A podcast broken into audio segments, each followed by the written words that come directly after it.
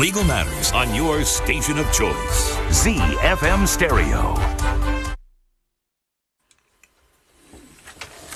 Good evening. Welcome to this special edition of Legal Matters on ZFM Stereo, my station. Your station. My name is Zorora Inkomo. Our discussion tonight is on the Broadcasting Services Amendment Bill. This program is brought to you by the Interministerial Task Force on the Alignment of Legislation and the Constitution with the support from the Center for Applied Legal Research in conjunction with the delegation of the European Union in, to Zimbabwe.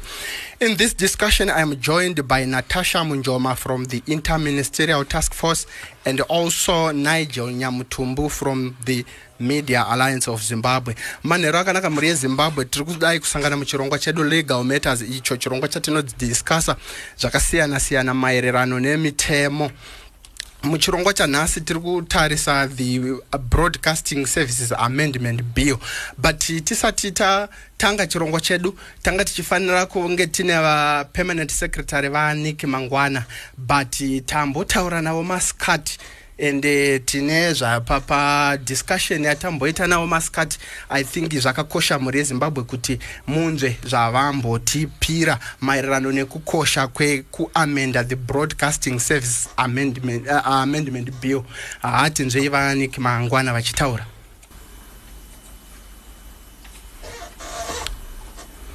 Aiwa tichakuunzirai ticha audio yavaneki mangwana pa, pa, pa, as chirongwa chedu pachinenge chichifamba right.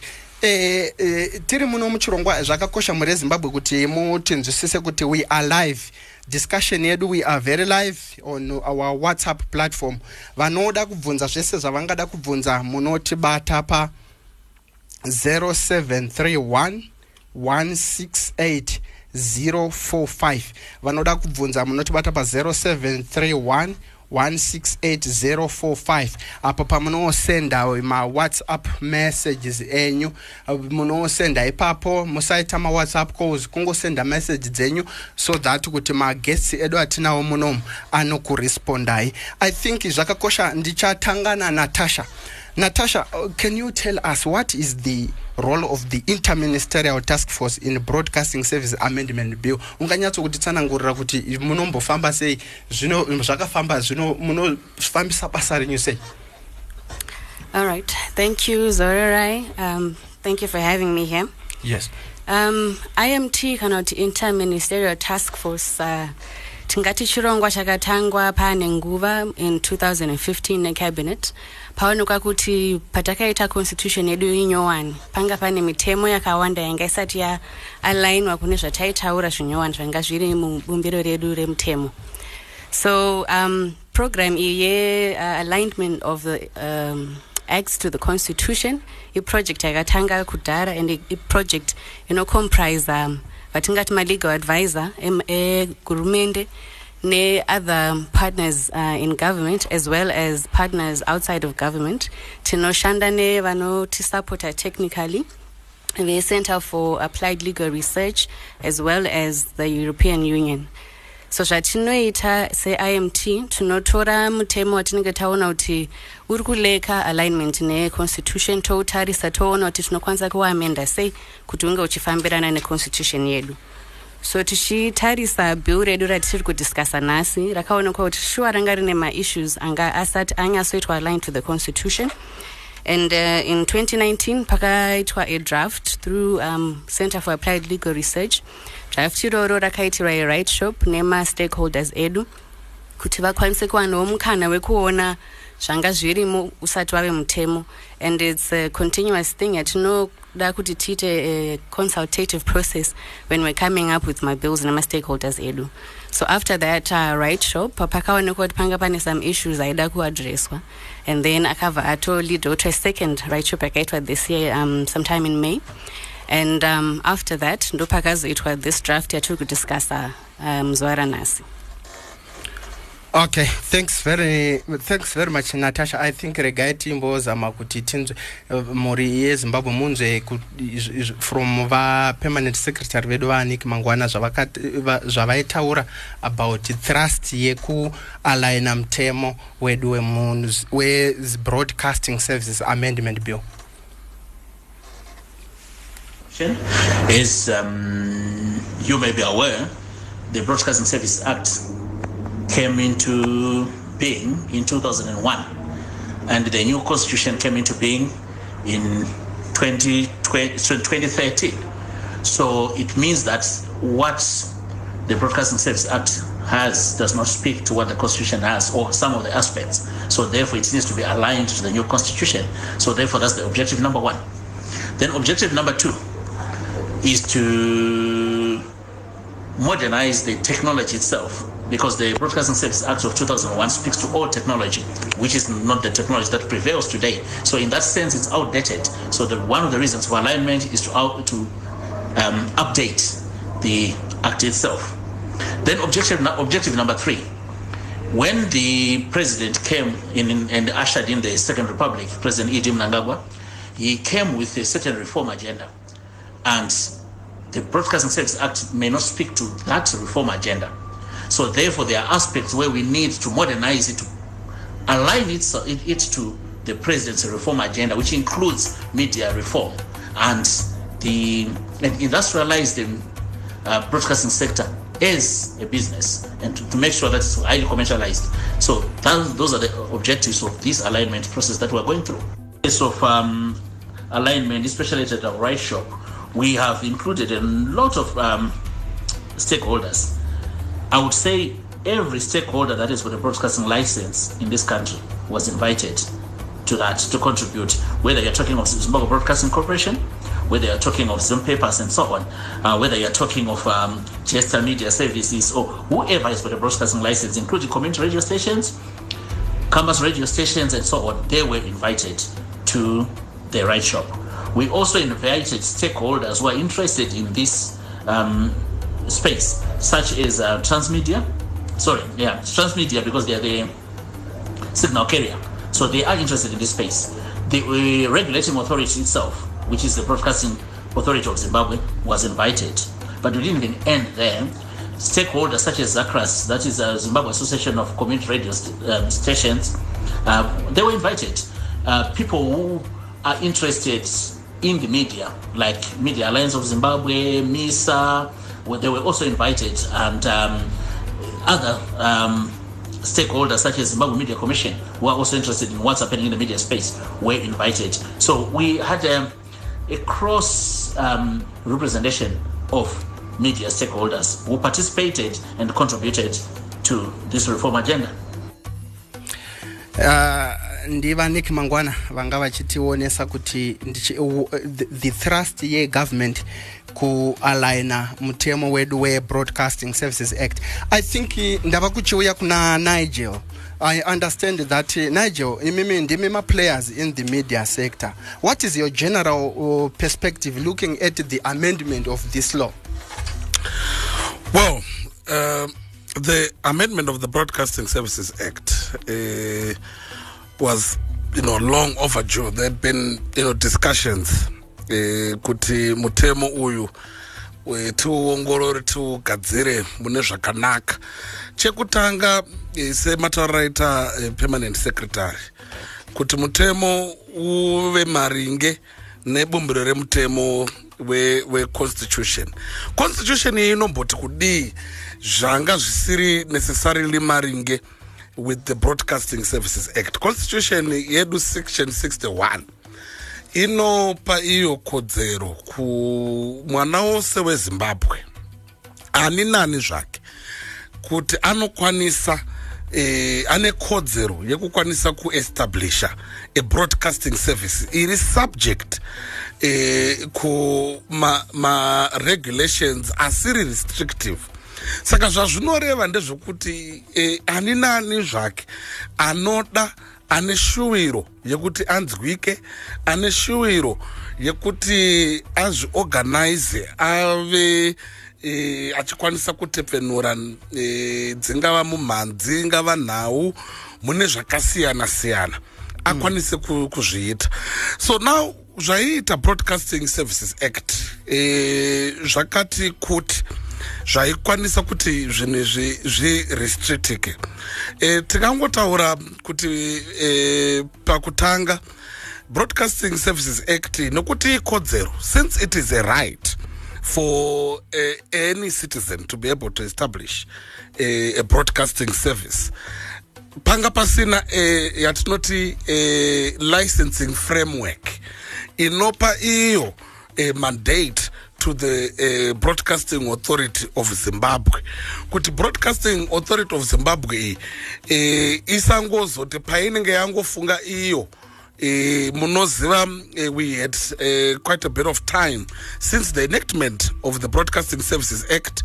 Uh, takaramba tingori nezbc ne, ne, radio takaramba tingori nezbc ne, tv kunyange zvazvo iyo broadcasting services act provided for a three tier uh, broadcasting service. Asi chainge isingazoprovida ndechekuti framework yacho e, zvine timeline here kuti broadcasting authority of zimbabwe ingadedzere malicense here. So zvimwe okay. zvezvinhu zvaakutogadziriswa nemutemo uyu kuti uh, at least once a year there should be a call for licenses. Okay that's fine. Patobva paita mumwe mubvunzo i think uyu mubvunzo wakananga natasha. Hanzi bill redu natasha e, nde zvipi zvaka zvamakatigadzirira maererano zvamaka infact ati hanzi ndezvipi zvamakachinja maererano nelicensing natasha e, hanzi ndezvipi zvimwe zvinhu zvatiri kutarisirawo kuti painozova mutemo tinenge tichiti a izviwo zvachinja for the better of zimbabweans. Mm -hmm. thank you. Muyubill um, medu sezvabva kutaurwa nanigel tanga tisina proper licensing framework yekuti it, it is certain but mubill medu takaisa licensing framework yekuti at least annually tinokwanisa kureviewa malicensing edu anyone can apply annually for a new license. And uh, okay. uh, uh, emanating from that i think vachaitwa futi maregulations anenge achinyatsotaura in detail the procedure of how to apply for such a license. Nemaforms acho zvese it will be very clear within the law what you are supposed to do. Okay. Yeah. eh, muri yezimbabwe makasununguka ku, ku uh, joina discussion yedu muchishandisa 0731168045 and it is very important to know that this program is brought to you by the interministerial task force on the alignment of legislation to the constitution with the support from the center for applied legal research in conjunction with the delegation of the european union to zimbabwe. And uh, kana makatiteerera vadikani munokwanisa kusenda mibvunzo yenyu zvamunoda maringe neprogramu yatiri kutaura nezvayo yealignment yemalaws. Takanyanya kutarisa nebroadcasting services amendment bill ratinaro and hanzi paita mumwe mubvunzo natasha hanzi takambonzwa kuti imimi kunonzi ownership munhu asiri muzimbabwen haatenderwi kunge achiita bhizinesi remedia in zimbabwe. Ndezvipi zvinyowani? Pane here zvichachinja pakuuya kwemutemo uyu? Mm -hmm. uh, thank you mubvunzo wakanaka and indeed uh, ndo mamwe maamendments ari kuitwa iwawo kuti the business of broadcasting iitwewo opened up to vanhu vasiri mazimbabweans but at least panenge pane quota yekuti hatisi kuzobva taopena up the whole business kubva tabudisawo malocals edu out of the business of broadcasting. Yeah, so there'll yeah. be a quota yekuti at least foreigners can fill this quota but weare still remaining with a portion for our own local broadcasters which means mm. tinchambonawo uh, foreign investment foreign, yeah foreign in, in investment in, in the mm. industry which is good uh, which is yeah. good okay nigel uri kuti chinyine about that uh, uh, development ayo i-development yakaisvonaka uh, because Uh, there was this mantra yekuti zimbabwe is open for business exactly. so if it is uh, open for, for business and uh, for foreign direct investment then surely zvinoextendawo kumamedia service nekuti mutemo uyu tinoziva broadcasting iri capital intensive eh, inodo zvakare kuti eh, tiite mm. open up including kune mazimbabweans ari in the diaspora mm. because the challenge uh, with mutemo uripo even including for radios achange akabva kulicenswa uh, kutarisira kuti acharamba achilicenswa they were being restricted to receive uh, any particular uh, form of support. And now the, the amendment seeks to address that such that macommunity uh, radio stations iwayo anozowanawo pundutso kubudikidza nevanawo vezimbabwe zvizarwa zvezimbabwe zviri kunze kwenyika uh, media yemuzimbabwe inokwanisa kusika mapartnerships with uh, other uh, you know, media development and media supporters uh, outside of the country. So at least the threshold yakanaka uh, 40 percent Eh, inokwanisa kuti vauye so that at least zvizarwa zvemuzimbabwe ndo zvinorambawo zviri eh, in control nokuti masaisai eh, ndeevanhu asi tiri ipapo chimwe chakanaka chiri kubuda muamendment chataishuwira ndechekuti muact yakare yaiva namasimba uh, akati one day uh, kubazi rehurumende or the executive uh, or kuna minister uh, something uh, in, particularly in the appointment uh, and uh, in fact even the establishment itself of the of the regulatory authority.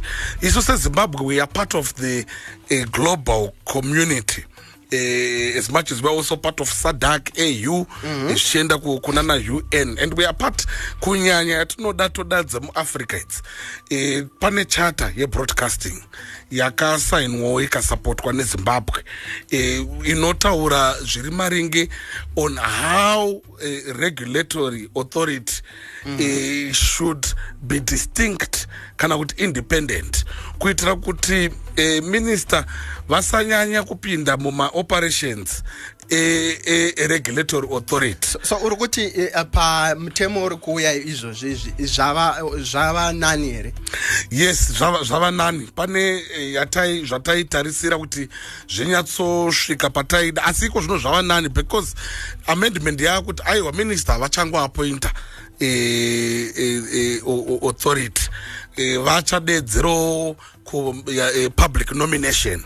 Kuti vanhu vati ah e, ko mukomana uye watinombodzwa stereki zoro haangapinde here haagone here kuti apinde achiona matarisirwo ezvekutepfenura kwenhau nezvekufambiswa kwemashoko. Osabmitwa zita rake ointerviewa ine public process. E, zvese zvine public involvement. Saka which means pava space for public scrutiny in this bill? Absolutely is because kazhinji kacho zvikangoitwa muofisi imwe chete vanhu vanogona kuzoti a ah, zvichida sarudza vekwakwe chete ah, kana kuti haana kutsepfenura vasiyawo vakati kuti asi kana process ikaitwa iri, iri public chero zvinozoburitswa nevebroadcasting authority yacho. Zvinopiwa zvinopawo legitimacy. Nokuti munhu wese ari pano haazochema kuti takanyimwa nekuda kwekuti vacho vari kupa ihama dzanhingi aiwa. Ah, asi vanenge vari uh, involved uh, in all in the entire process Saka of the establishment and the uh, appointment. pa, which means there is now transparency. Then ndava kuchiuya kuna natasha paita mubvunzo paita muteereri hanzi social media social media. Hanzi ko pasocial media apo e, zvakamira sei taka eh, hanzi takanzwa sokuti e, social media iri kuda kuregulatwa bhiu richange rakamira sei on social media. Takanzwa kuchinzi mafacebook achange achibhadhara ya pane mubvunzo anzi eh, social media ichange ichiregulatwa sei? Because i think vakanzwa kune dzimwewo nyika uchinzi kana ukaita mafollowers akawanda so so so pasocial media unokwanisa kubhadhariswa. Eh, natasha eh, zvaka eh, kana kuti ndotanga newe Eh, ndizvozvo eh, munogona kutanga neni. Eh, nokuti the chishishuwo changa chiripo hacho kuti social media pada iregulatwe itariswe kuti mafambiro ayo iri kushanda sei.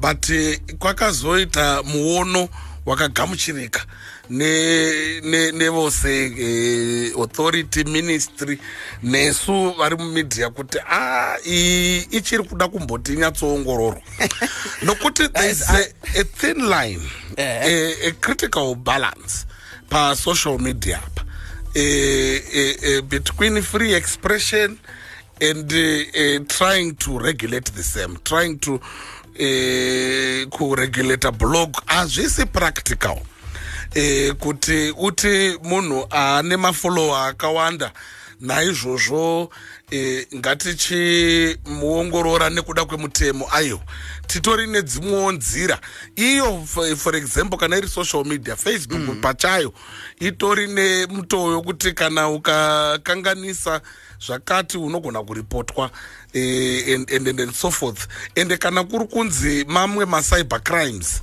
anoitika online and so forth mm. tine data cyber and data protection act yagara iripo. Yes, mamwe acho kana ari of a criminal nature Uh, criminal you know law and codification reform act inodhila nezvazvo. Okay. kana takada kudhila necontent yesocial ye media a ah, tingamboikwanisa. Nokuda kwekuti e, mumwe munhu izvezvi e, indoitwa naijunya mutumbu but ndogona kuita e, peji rangu ndoriti chimuti chimuti.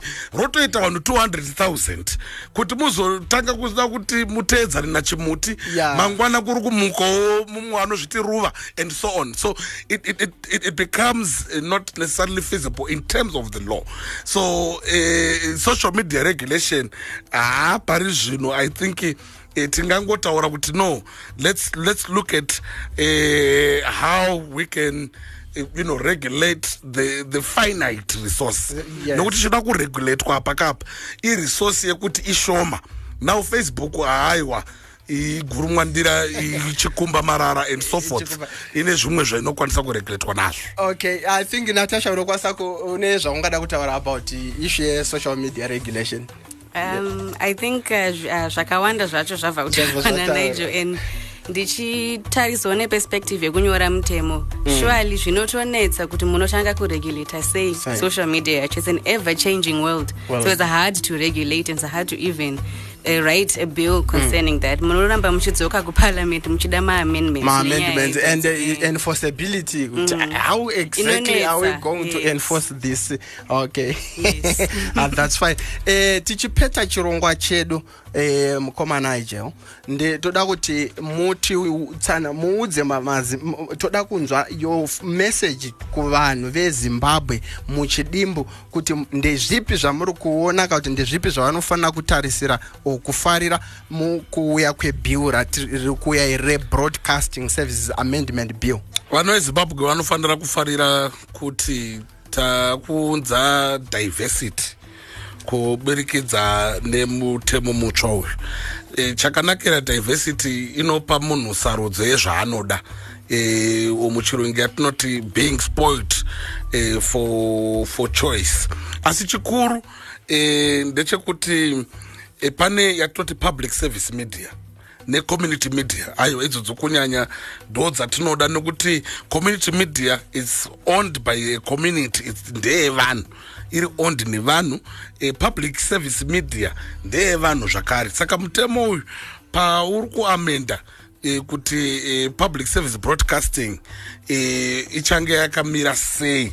Zvinopawo window of opportunity kuti kune vaya vanochema chemawo kuti e, zbc yakati yakati e, broadcasting services e, act amendment iyi ichatounza that window nokuti yakangoprescribe kuti aiwa public service broadcasting is going to be defined by law. So it's, it's one e, e, e, positive.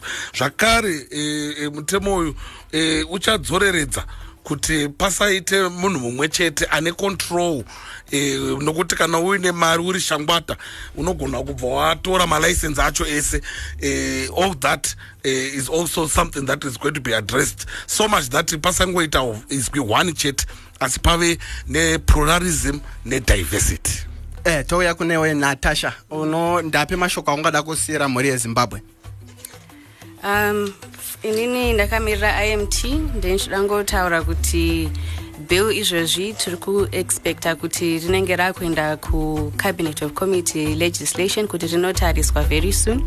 Weare hoping kuti by next week rinenge raenda kuthe ministry. Right now richiri in the hands of the attorney general's office the legislating drafting department. Saka tiri ngohopawo kuti rinenge richifamba richikurumidza kuti rikurumidze raita mutemo tikurumidze tawana the benefits of such a, an important bill and we're also hoping that Parliament, the parliamentarians will also move with this bill uh, speedily. Ah, thank you very much. Uh, that was uh, Natasha Munjoma from the Interministerial Task Force and Nigel Nyamutumbu from the Media Alliance of Zimbabwe. This program was brought to you by the International the Interministerial Task Force on the Alignment of Legislation to the Constitution with the support from the Center for Applied Legal Research in conjunction with the delegation of the European Union to Zimbabwe. Thank you for listening to Legal Matters. My name is Zorora Nkomo. The news roundup is coming. It's goodbye for now. Legal Matters on your station of choice. ZFM Stereo.